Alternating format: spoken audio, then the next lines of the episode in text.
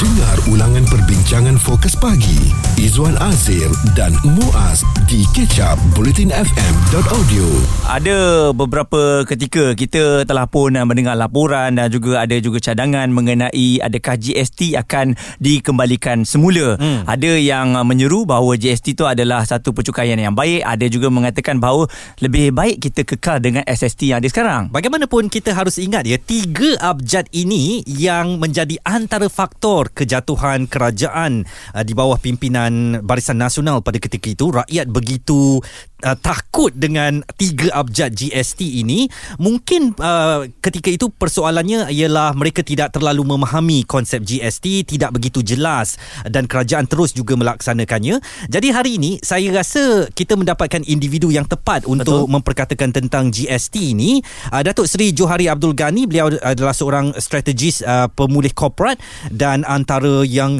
begitu banyak sekali melakukan kempen penerangan uh, ketika GST ini uh, berlangsung sebelum dibatalkan pada 2018. Datuk Seri, Assalamualaikum, selamat pagi. Assalamualaikum, Terima kasih kerana bersama dengan kami. Uh, cadangan untuk mengembalikan su- semula cukai barangan dan jualan ini untuk merancakkan perkembangan ekonomi, apakah uh, Datuk Seri merasakan sudah sesuai waktunya dengan ketakutan tiga abjad di kalangan rakyat ini sehingga menjatuhkan kerajaan uh, suatu ketika dahulu Datuk Seri? Okey. Pertama, I think sebelum kita tengok sama ada GST ni boleh membantu kita menaikkan balik ekonomi atau tidak, kita kena bezakan di antara sistem pencukaian dengan uh, kedudukan ekonomi itu. Sistem pencukaian GST ini sebenarnya adalah satu sistem pencukaian yang sangat efisien dan very structured. Hmm. Kalau kita tengok dalam dunia hari ini, hampir lebih 170 negara menggunakan sistem uh, GST ini ataupun dalam sebahagian daripada negara-negara ini kita panggil value added tax VAT. VAT. So jadi GST ini sebenarnya kita ni di, di kalangan negara yang paling tercorot sekali uh, implement sistem GST ini. Sistem ini dia sangat berkesan untuk uh, kita mengurangkan uh, black economy dan shadow economy. Hmm. Uh, bila saya sebut black economy dan shadow economy ini ialah sistem ini secara tak langsung dia boleh check atau trace black economy and shadow economy supaya dia come forward to become a proper business yang declare dia punya tax. Hmm. Kerana bila cukai penggunaan ini uh, siapa uh, belanja dia bayar. Hmm. Dan kalau syarikat pula kalau dia beli barang-barang raw material dia ada kena GST kemudian bila dia jual barang tu ada GST maka dia boleh claim input tax dengan output tax.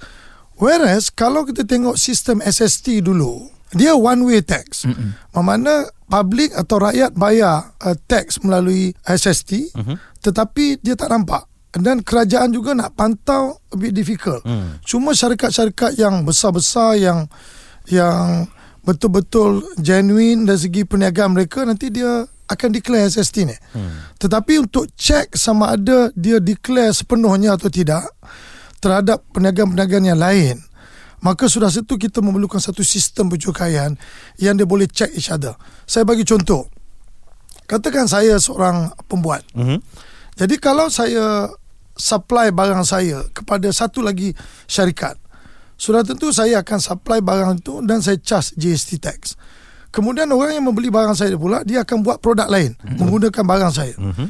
Dia akan juga ambil GST saya itu dia masukkan sebagai input kemudian dia boleh claim balik dia punya output. Mm. So jadi net dia ialah ketiga-tiga syarikat yang terlibat di antara pengguna, pembekal, pembekal nombor dua, pembekal nombor tiga, semua ini masuk dalam rangkaian kita declare kita punya tax. Hmm. Now, dalam jangka masa panjang, kebaikan sistem ini ialah dia memberi pendapatan yang lebih kepada kerajaan hmm. bukan kerana kita ambil secara uh, total kepada pengguna tetapi kita mengambil daripada sistem yang tidak cekap itu. Hmm. Ha, jadi banyak orang kurang kurang faham ini dia sistem yang tidak cekap. Sebab tu kalau dalam dunia mana-mana negara yang mula implement GST ni memang dia teruk kena balasah lah. Mm-hmm. Memang dia kena teruk kena Kecam. kena kecam dengan rakyat sebab rakyat tak faham. Mm. Tapi sebuah kerajaan kita mesti buat benda yang betul. Mm-hmm. Kalau kita ada uh, black economy, shadow economy, kemudian lawan dengan ekonomi yang proper, bermakna kita tak letakkan mereka ini dalam same level playing field. Mm. Uh, jadi bila tak ada same level playing field macam mana dia nak compete? Satu tak bayar tax, satu declare setengah tax, satu lagi bayar tax sepenuhnya. Jadi inilah yang kerajaan cuba buat. Dan uh, dalam dunia kita the only negara yang implement GST lepas tu kita withdraw Retract. hmm. retract balik.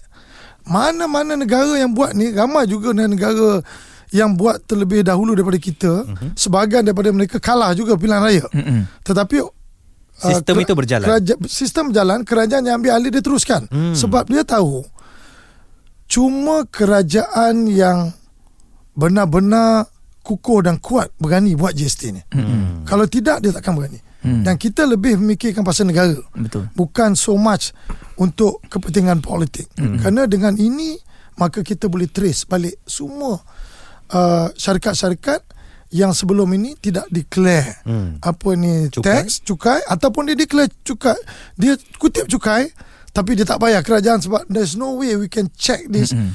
individual company on daily basis it's almost impossible Mm-mm. so jadi dengan ada sistem yang betul maka kalau hari ni tahun ni dia terlepas tahun depan kita akan dapat kalau tahun nombor 2 tak dapat tahun ketiga garanti akan dapat Mm-mm. bila kita dapat tangkap bahawa dia tak declare dia punya tax Mhm. maka kita akan backdated tax itu pada tahun pertama tahun kedua dan eh, tahun Betul. ketiga Mm-mm. So jadi proses ini yang sebenarnya banyak orang tak faham. Hmm. Uh, dan dia terbukti apabila kita meningkatkan pendapatan kita wak- waktu kita implement GST ini sebenarnya additional tax yang kita dapat ni lebih banyak datang daripada syarikat-syarikat yang dulu tak bayar SST ataupun dia bayar SST tapi dia tak bayar sepenuhnya. Mm-mm. Mungkin dia jual uh, 20 juta, dia bayar SST declare 10 juta punya jualan. Hmm. Yang lagi 10 lagi dia tak tak declare. Jadi bila kita tengok benda ni baru kita nampak bahawa there is additional tax yang kita boleh dapat kepada mereka yang tidak declare sepenuhnya ataupun lari daripada cukai. Mm-mm. Jadi proses ini yang kita cakap kita buat elimination black economy dan shadow economy. Mm-mm. economy. Baik. Baik, kejap lagi kita akan uh, kembali dan bawakan mengenai isu pergabungan pula ada cadangan mengenai cukai harmoni. Semuanya akan kami bawakan. Jika anda terlepas topik serta pendapat tetamu bersama Fokus Pagi, Izwan Azir dan Muaz, stream catch up di blutinfm.audio. Kita masih lagi bersama dengan Datuk Seri Johari Abdul Ghani. Beliau adalah strategis pemulih korporat untuk bercakap tentang GST atau cukai barangan jualan dan uh, kata Datuk Seri awal tadi mm-hmm. bahawa kita lah antara satu-satunya negara yang dah memperkenalkan GST ni kemudian menarik balik apabila berlaku perubahan kuasa. Ini suatu senario yang tidak berlaku di negara-negara uh, majoriti yang memperkenalkan GST ini. Dan ada juga cadangan yang uh, telah pun uh, dibuat supaya cukai ini digabungkan SST dan juga GST dan dinamakan cukai harmoni. Jadi Datuk Seri, adakah perkara tersebut boleh berlaku? Saya macam tak pernah dengar istilah cukai harmoni. Dia sebenarnya banyak orang tak faham. hmm. Uh, bila dia cerita soal uh, cukai harmoni ni iaitu menggabungkan GST dengan SST bagi saya bila kita cerita soal cukai dia kena be spesifik dia tak boleh kita gabung-gabung ni lepas tu kita panggil tukar nama. Hmm. sebenarnya walaupun kita gabung sebenarnya ni ini adalah satu kumpulan uh, uh, uh, peniaga-peniaga yang merasakan dia nak SST Hmm. dia tak nak GST Mm-mm. sebab GST ni sistem ni memang cekap lah efisien. Tapi kalau SST ni you ada lagi masa untuk declare tak declare nak declare lambat Mm-mm. you know. Mana dia dia ada sebab tu. Now, salah satu sebab dia ialah SST ni barang yang dikenakan cukai 6000 lebih kurang 6400 Hmm. item. Hmm. Kalau pergi ke GST dia lebih kurang dalam 11000. Jadi dia cuba cadangkan kepada cukai harmoni ni apa kata kalau kita gabungkan barang-barang yang kena cukai ni tapi kita masih buat GST. Hmm. Eh kita masih buat SST. Saya rasa bukan soal barang, dia soal sistem pencukaian itu. yang mana lebih berkesan dan dan memerlukan kurang pemantauan. Dia self reporting. Hmm. Uh, yang itu yang kita nak tekankan. Supaya lebih efisien. Lebih efisien. Jadi kita tak boleh ada sistem uh, cukai. Dia cukai sama ada cukai pendapatan, cukai korporat. Hmm. Dia tak boleh kita jam campurkan hmm. cukai korporat dengan cukai Pendapatan. pendapatan. Hmm. Dia pengiraan dia berbeza. Betul. Jadi kenapa kalau SST ada lebih kurang 6000 lebih item yang kita kena cukaikan, kenapa GST ada 11000? Now, GST walaupun ada 11000, tapi kalau peniaga-peniaga dia boleh claim input. Mm-mm. Dia boleh maknanya kita ambil the difference saja. Mm-mm. Whereas SST dia bertingkat. Betul. Bermakna Berulang kali. lepas hari ini saya dah kenakan 10%, Mm-mm. orang lain yang beli barang saya pula Dia tetap kena. chargekan lagi lagi 10%. 10%. Akhirnya bila sampai ke pengguna Harga menahan. tiga kali charge. Hmm. Kan? Jadi whereas GST dia cuma ambil the difference saja. Kita allow you deduct input kemudian kita kita price kita punya produk. Orang yang beli produk ni pula kalau dia jual kepada orang lain dia price the input. Jadi in between tu kita adalah bagi exemption. Barang-barang yang kita rasa diguna pakai oleh golongan-golongan B40 ni kita tak kenakan cukai lah. Mm-mm. GST pun tak ada. Tapi konsep sistem ni yang perlu kita perbetulkan mm-hmm. iaitu yang mana efisien. Tapi kalau saya tengok di antara SST dengan GST ni GST ni lebih efisien. Sepatutnya kalau saya lah uh, bila kerajaan bertukar sebab kerajaan ni nak nampak popular mm-hmm. yang yang menang tu nak nampak popular sepatutnya dia buat okey kita tu satu tukar GST ni Turunkan. turunkan hmm. percentage hmm. daripada 6% mungkin turun 5% hmm. ataupun 4%. Hmm. Kemudian barang-barang yang kita pernah exemptkan daripada GST kalau dia nak lebih popular dia s- panjangkan list tu. Hmm. Uh, lebih banyak barang yang tak kena Tak kena uh, GST. GST. Hmm. Tapi sistem jangan tukar. Kerana bila you tukar sistem ni dia menyebabkan uh, banyak masalah yang berbangkit kepada peniaga-peniaga ataupun syarikat-syarikat. Mm-hmm. Kerana dulu dia menukar sistem GST ni kepada Betul. GST, kita dah bagi dia punya gestation period ataupun period untuk Dia uh, adjust untuk sis- adjust sistem tu. Tapi sekarang ni dia nak kena adjust balik Hmm. SST. And now masa tak bersesuaian. Kalau kita nak pergi introduce balik GST sekarang ni tak bersesuaian kerana apa? Keadaan ekonomi kita tak menentu. Hmm. Right? Jadi kita baru saja recover from pandemic ini. 2020-2021 ni kita lockdown buka tutup hmm. buka tutup. Hmm. Jadi banyak uh, bisnes kita terjejas. Jadi kalau kita buat GST dalam around this time dia akan bagi ekonomi impact kepada negara. Hmm. Sebab setiap kali kita buat GST ni dulu, dia akan ada spike increase in kita punya produk. Hmm. Sebagai contoh eh, sekarang ni kita buat SST. Barang-barang raw material yang kita beli ni semua dah ada SST. Hmm. Lepas tu kita buat besok kita nak buat GST.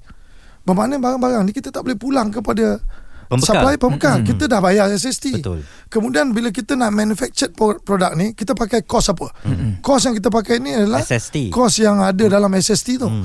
Bila kita jual, kita jual pakai GST. Jadi Jadi akan- dia akan ada spike sikit. Mm-mm. Sebab tu waktu kita implement dulu GST, dia ada spike sikit peningkatan. Peningkatan price tu tapi untuk temporary saja. Sementara saja. Sebab tu kita bagi banyak financial assistance kepada golongan-golongan yang terjejas.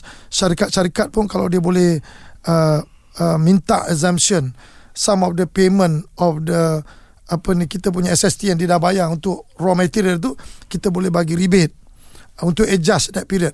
So, so adjustment period tu mengambil masa. Tapi kalau kita buat sekarang ni dengan ekonomi yang tak menentu, kemudian barang harga-harga barang inflation dah tinggi, kita buat pula GST dia akan ada spike balik semula, dia akan bagi impact kepada ekonomi. Selalunya bila kita implement benda ni apabila ekonomi kita sedang berkembang dengan baik dan kita implement jadi kalau ada spike pun dia ada cushion sikit. Ha, jadi ini yang yang saya rasa kalau hari ini nak buat uh, agak kurang sesuai kerana dia akan bagi impact kepada uh, ekonomi kita. Mm-mm. Tapi nanti bila dah recover nanti we have to get prepared lah mm. to prepare this. Itu pandangan saya lah. Sekejap lagi kita nak terus uh, mendalami pengetahuan atau mungkin refresh kembali ilmu GST ni Muaz ya? Sebab dah lama uh, dia dibatalkan mm-hmm. dan kita dah hidup dengan SST kembali. Uh, jadi mungkinkah akan ada pengenalan kembali GST ni? Kita biarkan uh, spekulasi tinggal spekulasi uh, kerajaan yang akan menentukannya kelak. Tetapi yang penting kita faham apa itu GST sekejap lagi kita nak terus bersama dengan tetamu kami. Anda terus kekal bersama Fokus Pagi Zuan Azir dan Muaz. Izwan Azir dan Muaz di Up Bulletin FM. Jangan lupa anda boleh bersama dengan kami besok usahawan Masterclass Bulletin FM. Kita bawakan secara langsung di Facebook Bulletin FM dan juga menerusi aplikasi Audio Plus. Ada tiga orang usahawan yang akan uh, keluarkan idea mereka di hadapan uh, juri-juri kita. Kita ada Madam Mu dan juga Datuk Keke Chua. Kita lihat adakah idea mereka tu boleh dibawa ke peringkat yang lebih jauh dan memenangi dana perniagaan yang kami berikan. Usahawan Masterclass Bulletin FM. Kita masih lagi bersama dengan Datuk Seri Johari Abdul Ghani, strategis pemulih korporat bercakap tentang GST. Kalau saya lihat daripada senarai negara di rantau ini Datuk Seri, nampaknya hanya Malaysia yang tidak mengamalkan GST. Negara-negara ekonominya yang lebih belakang daripada kita termasuk Myanmar, Laos juga telah ada GST dan di Indonesia GST yang disebut sebagai pajak pertambahan nilai atau PPN itu dikenakan tarif sebesar 10% Pak. Mm-mm. Jadi ini berbeza dengan kita yang dahulu hanya 6%. Indonesia tarifnya lebih besar lagi. Itu pun terus mengamalkan GST. Uh, jadi kalau nak memperkenalkan semula GST ni Datuk Seri dengan kekuatan nilai dolar Amerika yang semakin mengukuh, ringgit semakin melemah, apa agaknya konsekuens atau kesan yang boleh uh, berlaku kepada para peniaga tempatan kita? Dia macam saya sebut tadi lah. Masa dulu kita buat GST, kita introduce GST ni ekonomi sudah berkembang hmm. GDP kita meningkat jadi bila kita introduce walaupun ada spike jadi dia punya impact kepada ekonomi tak berapa sangat hmm. tapi sekarang ni dengan inflation tinggi uh, kita punya currency apa ni jatuh hmm. jadi kita buat pula GST around this time the impact of the spike of the GST punya implementation ini akan memberi kesan yang begitu teruk kepada uh, sistem ekonomi. Cushion pun tak boleh bantu Datuk Seri. Cushion pun tak boleh sebab kerajaan pun bukan ada banyak duit sangat nak cushion. Dulu kita adalah duit banyak. Hmm. Uh, duit-duit yang kita ada kita bayar untuk cushion hmm. kan peniaga-peniaga ni. Sekarang ni hutang kita dah 1.1 trilion lebih. Uh, itu yang kerajaan dah hutang dulu kita punya hutang baru 600. Mm-hmm.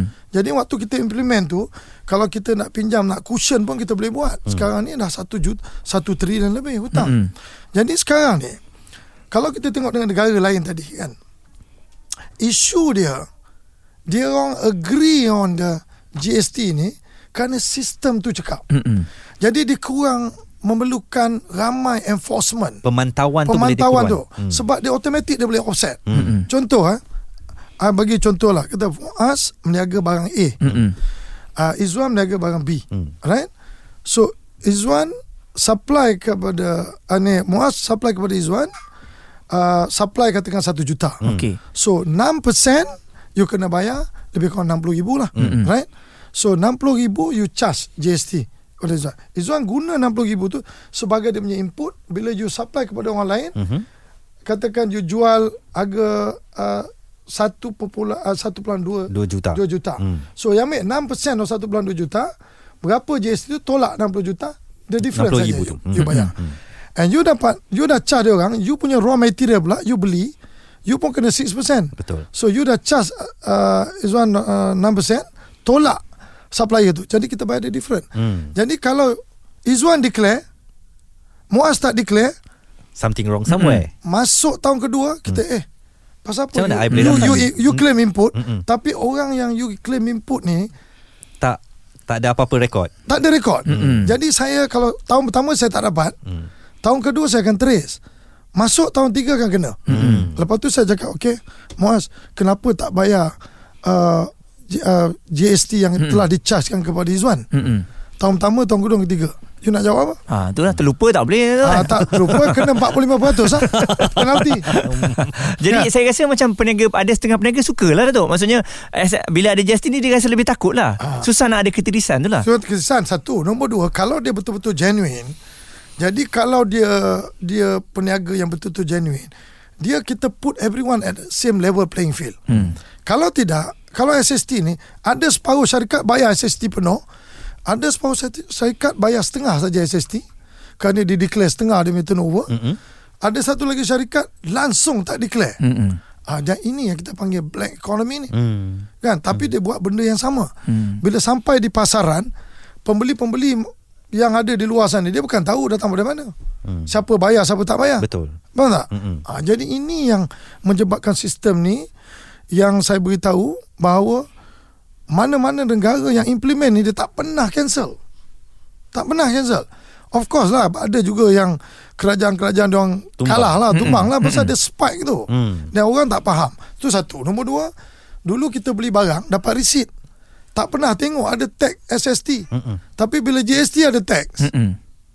Jadi kita rasa eh, eh kenapa aku kena bayar tag ni? Ha. Sebenarnya dulu kita dah bayar lah dulu Betul. tapi kita tak nampak. Betul. Ha, jadi biasalah kadang-kadang orang ni dia lebih suka tak tahu daripada tahu.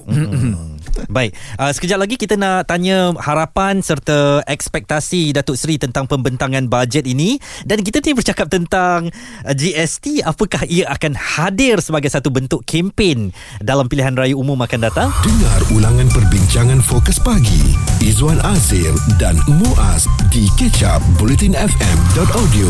Kami masih lagi bersama Datuk Seri Johari Abdul Ghani, strategis pemulih korporat bercakap tentang GST dan memang beliau individu yang cukup uh, gigih berkempen dahulu Mm-mm. untuk memberikan penerangan yang berkesan kepada rakyat apabila GST diperkenalkan uh, pada 2015 kalau tak silap saya. Baik, Datuk Seri kalau kita lihat sekarang ni kita masuk peralihan uh, endemik ya dan uh, rata-rata risau mengenai keadaan ekonomi secara globalnya memang tak tentu. Jadi Datuk Seri lihat di Malaysia sendiri bagaimana agaknya keadaan ekonomi kita adakah ianya menuju ke arah yang tepat dalam pemulihan ekonomi negara? Okey, jawapan saya ya dan tidak. Hmm. Uh, ya ni maksud dia ekonomi kita dah terbuka. Dia dia orang dah buka balik ekonomi kita ni dah tak ada lockdown. Hmm. Jadi bila terbuka ni maka orang dah start mulalah spending. keluar spending. Hmm. Uh, kalau kita tengok kita punya retail punya uh, figures pun dah meningkat. Uh, no ni ya, ialah apabila 2 tahun dulu kita kena pandemik ni buka tutup buka tutup buka tutup ramai peniaga-peniaga dah terjejas. Hmm. Modal pusingan habis, capital dah habis, pinjaman tak boleh bayar, dan pekerja pun tak boleh bayar. Jadi pekerja-pekerja tak bayar semua berhenti. Jadi bila kita nak mulakan balik perniagaan ini, dia bukan senang. Hmm. Kerana kalau kita dah berhenti 2 tahun ataupun kita kejap buka kejap tutup kejap buka kejap tutup sebab tu kesan polisi dan dasar buka tutup lockdown kejap buka kejap tutup kejap tutup ni dan kejap buka ni menyebabkan kita punya negara ni yang paling tercorot sekali nak berkembang dari segi ekonomi dia. Saya bagi contoh eh. Hmm. Pada tahun 2019 masa belum covid lagi uh-huh. ya kita punya GDP berkembang 4.4% tahun walaupun dia turun uh-huh. Uh, daripada 2017 18 tu tapi 44% positif bila datang pandemik ni 2001 2021 uh-huh. kita punya ekonomi menguncup sebanyak 5.6%. Wah, lebih menguncup. lagi daripada 4% daripada tadi. Hmm. Kemudian bila 2022 2021 sorry 2020 tadi dia menguncup 5.6%. Mm-hmm. 2021 dia berkembang 3.1%. Tapi kalau kita tengok 2020 dengan 2021 menguncup 5.6% berkembang balik 3.1%. Tapi net kita masih, masih negatif. Negatif. Mm-hmm. Negatif lebih kurang 2.5%. Betul. Okay? Mari kita tengok Indonesia. Nah Indonesia waktu 2019 dia berkembang 5%. Hmm. Masuk 2020 bila bila kena datang COVID COVID ni dia menguncup 2.1%. Sikit. Hmm. Bila masuk 2021 dia berkembang 3.7. Hmm. Bermakna dia masih surplus. Dia 3.7 tu dia surplus hmm. 2021. 2020 dia negatif 2021. Maknanya dia dah dia dah surplus. Betul. Right? Kemudian kita tengok Singapura. Dia berkembang sebagai sebuah negara maju, dia je growth dia tak banyak. 2019 dia 1.1%. Okey. Kemudian bila datang pandemik ni dia 4.1% negatif. 4.1% negatif. Mhm. Bila masuk 2021 dia 7.6% Wow. positif. So dia dah cover. Betul. Okey. Dia cover. Dia tengok Filipin. 2019 dia 6.1% uh, positif. Mhm. Lepas tu bila 2020 pandemik ni berlaku dia negatif 5.9%. Okey. Masuk 2021 dia 6.7% positif. Positif Dia satu. dah cover. Betul. So kita saja tak cover masa tu. cantik 2021 ni. kita masih lagi negatif. 2.5. Sebab apa? Sebab dasar polisi kita tu kelang kabut. Mm-mm. Kejap buka, kejap tutup. Kejap buka, kejap tutup. Kejap buka, kejap tutup. Kalau you nak tutup, tutup. Jadi orang punya capital tak banyak habis. Hmm. Bila je buka balik, orang dah tak ready nak berniaga.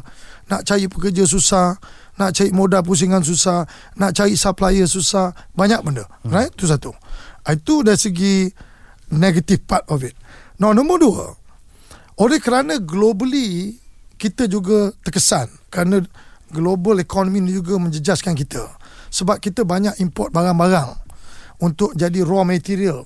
Contoh kalau kita buat barang-barang makanan ni banyak kita import dia punya dia punya raw material. Mm-hmm. So jadi peningkatan kos untuk mengimport ini juga menyebabkan kos kita produce produk tu akan naik. Akan naik. Betul. Contoh eh kalau dulu kita nak import barang uh, kita punya uh, cost of transport mm-hmm. untuk bawa masuk seribu sekarang ni enam kali ganda 6,000. enam kali ganda some of the transport Okey. depending on destination so makna cost dah meningkat kemudian kita punya currency pula weaken Betul. jadi bila dulu kita bayar import raw material kita mungkin RM3 90 sen Mhm. satu US dollar Sekarang atau empat- RM4 sekarang dah jadi RM4 RM4 setengah Hmm. So jadi benda-benda ni lah menyebabkan rakyat rasa terkesan. Mm-mm. Right? Jadi apabila syarikat-syarikat swasta tidak boleh berkembang seperti mana 2019 dulu, jadi peluang pekerjaan kurang. Mm-mm. Jadi bila peluang pekerjaan kurang, maka graduate yang keluar daripada universiti nak cari kerja pun susah. Hmm. Kalau dapat kerja pun dia panggil dia tidak mendapat bersesuaian dengan kelulusan dia. Mm-hmm. Dia jadi underemployment. Underemployment tu maksud dia kalau kita arkitek kita jadi technician saja. You know, Ah, kita jadi draftman saja. Mm-hmm. Kalau kita engineer kita jadi technician saja. You know, kalau kita qualified doctor kita nak minta masuk uh, uh, dalam mana-mana hospital tak ada tak ada kosong. Jadi kita jadi medical- officer saja. Mm-mm. Jadi banyaklah benda-benda ni yang at the end of the day banyak orang yang ada degree master PhD pun dah start bawa Grab Betul. because there's no job. Mm-mm. Kan? Jadi dia orang terpaksa continue survive. Sebab tu kalau kita tengok uh, underemployment kita ni meningkat mendadak sehingga 1.8 juta orang dalam kategori underemployment. Mm-mm. Baik. Dan uh, semua permasalahan ini bagaimana kerajaan harus menyantuninya dan merancang strategi-strategi yang baik menjelang belanjawan akan datang. Sekejap lagi kita nak teruskan perbualan bersama tetamu. Dengar ulangan perbincangan fokus pagi Izwan Azir dan Muaz di kecap bulletinfm.audio. Kita ada yang berbagi Datuk Seri Johari Abdul Ghani yang merupakan strategis uh, pemulih korporat. Uh, dia seumpama kita masuk ke kelas balik, Betul. banyak kita belajar mengenai ekonomi mm-hmm. dan uh, saya yakin bila cerita mengenai ekonomi ni ramai di antara kita rakyat biasa ni Datuk Seri macam tak nak ambil tahulah. Yang kita tahu kita ada kerja, Yang kita ada, ada gaji, makanan di yang ada makanan. meja, kan? Ah, jadi benda ni kita kita nak bagi anda faham supaya anda pun sebahagian daripada rakyat Malaysia yang sedang sedar apa sama-sama menghadapi cabaran waktu ini. Dan tadi Datuk Seri dah katakan antara masalah yang berlaku apabila ringgit kita lemah, harga barang akan naik sebab kita mengimport barang berkenaan, kena tanggung kos import itu.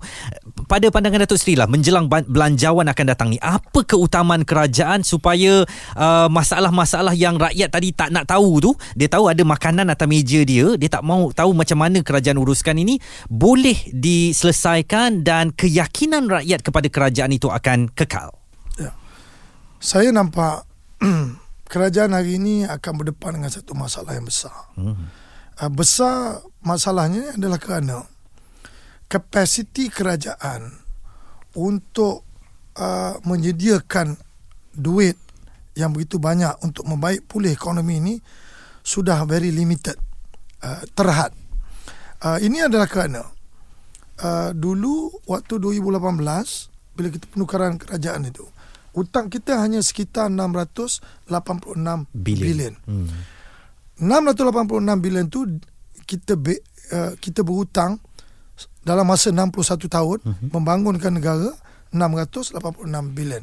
Kita nampak bagaimana kita bangunkan negara. Hmm. Tapi dalam masa yang begitu singkat hutang kita telah meningkat 1 1 trilion. Iaitu peningkatan 400 bilion lebih. 300 ya? lebih lah Hmm. bilion ya.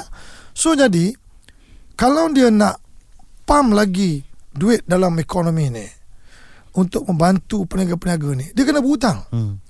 Jadi hutang ni kita nak kena tengok how efektif kita berhutang. Sebab sekarang ni kerajaan kena bayar interest, faedah terhadap hutang yang sedia ada. Satu tahun dia kena bayar hampir 45 bilion. Hmm. 45 bilion just bayar Hutang. hutang. Ha, kalau dalam bahasa ringkasnya bunga. Hmm. Ha, Mm-mm. kan bayar hutang and then bayar interest dia uh, 45 bilion jadi sudah tentu kedudukan kewangan atau income yang kerajaan ada hari ini tak cukup nak menampung uh, uh, untuk kita membantu uh, syarikat-syarikat ini dengan lebih uh, efektif Hmm. kerana kerajaan juga terpaksa bayar gaji kaki tangan kerajaan. Mm-hmm. Hari ini dah men- men- mencecah hampir 90 bilion setahun. Gaji emolument 90 bilion. Kemudian interest 45 bilion. Bayar pension lagi dah 28 bilion. Bantuan lagi.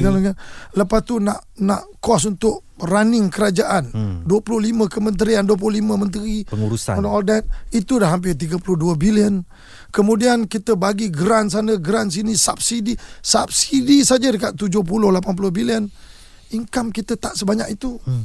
sebab tu bila kita nak manage ni kerajaan mesti faham ini kalau tidak apa yang berlaku? Ah, kita akan berhutang dan terus berhutang dan terus berhutang. Dan hutang ini tidak boleh memberikan kebaikan kepada sistem ekonomi kita.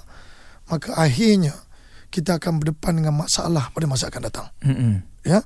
Kita tengok negara-negara macam Sri Lanka contoh. Hmm. mereka berdepan dengan masalah ni bukan sekarang ni. Dia berlaku pada 2012 2012 13 14 15 16 17 18 19 20 sekarang baru nampak Hmm. sebab dia dah pada tu dia dah berhutang hari dia berhutang dah hampir 100% meningkat daripada 50 bilion dihutang sampai jadi 100 bilion right? Hmm. so sekarang kita ni dulu kita hutang 686 sekarang dah jadi 1 trillion Mm-mm. so we have to be very careful kalau tidak future generation will suffer Betul. right now jadi ada orang datang beritahu saya oh Datuk apa susah? Kita ambil lah duit Petronas. Eh duit Petronas ni bukan free. Dia orang ni pun sebenarnya dia pun berniaga juga. Hmm. dia kena continue invest dalam dia punya uh, oil and gas punya industri kalau dia tak terus apa ni invest dia punya keuntungan macam mana dia nak berkembang pada masa akan datang? Mm-hmm. kan? Jadi dividen yang kita ambil daripada Petronas ni for the last 4 5 years dah be- begitu banyak dan saya percaya bahawa tahun ini juga bajet akan ambil dividen yang begitu banyak daripada Petronas. Petronas mm-hmm. because at the end of the day kita ambil semua duit Petronas ni bila kala nanti Petronas ni nak maju ke depan sebab mm-hmm. tu kalau kita tengok rating penarafan Petronas ni juga telah jatuh Aduh. Dulu pena, Petronas ni dia punya penarafan always one notch above mm-hmm. Malaysia. Kalau Malaysia A minus, dia A. A. Mm-mm. Right? Hari ni Petronas tu dah jatuh jadi triple B dia punya rating. Sebab apa? Sebab kita dah pergi ambil duit dia. Mm-mm. Kita ambil tak mengikut kedudukan kewangan Petronas. Hmm. Pasal Petronas pun ada hutang juga. Mm-mm. Bukan dia tak ada hutang. Dia ada dia ada hutang juga dalam masa yang sama dia pun nak kena servis hutang dia. Mm-mm. So jadi kalau itu saja sumber pendapatan untuk menyelesaikan kita punya subsidi, nak menyelesaikan kita punya cost of running kerajaan sangat sangat bahaya. Ah, Itu penanganan. Sebab tu pelabur-pelabur di luar sana dia dah mematikan kita punya kedudukan ekonomi ni. Dia akan reflect kepada kita punya currency. Mm-mm. Kekuatan currency kita. Dan kedua bila kita tengok US pula in, continue increase dia punya interest rate. Hmm. Jadi orang yang ada kat Malaysia ni pelabur-pelabur yang ada kat Malaysia ni terutama dalam pasaran saham dia jual sa- saham-saham dia dekat bursa saham dia ambil duit dia bawa keluar dia pergi-pergi ke US Hmm. sebab dulu interest US rendah Hmm. sekarang ni dah naik Tinggi. jadi dia jual sebab tu indeks kita daripada 1860 pada 2018 selepas penukaran kerajaan sekarang ni jatuh sampai 1500 bawah daripada 1500 Datuk Seri ringkas, apakah kita perlu menstruktur kembali subsidi kita? itu sudah tentulah tapi cerita pasal struktur ni dah cerita dah 4 tahun dah cerita struktur Mm-mm. ni Masih ada tak kita ada political will nak buat Mm-mm. ini masing-masing takut kalah Betul. Mm-mm. dia bila takut kalah akhirnya satu hari nanti yang merana adalah rakyat pada masa akan datang. Ini rakyat ni bukan kita cerita apa Muaz dengan Wan ni. Kita Anak cerita- cucu kita. Kita nak cucu kita. Mm-mm. Yang itu yang kita concern. Baik. Okey.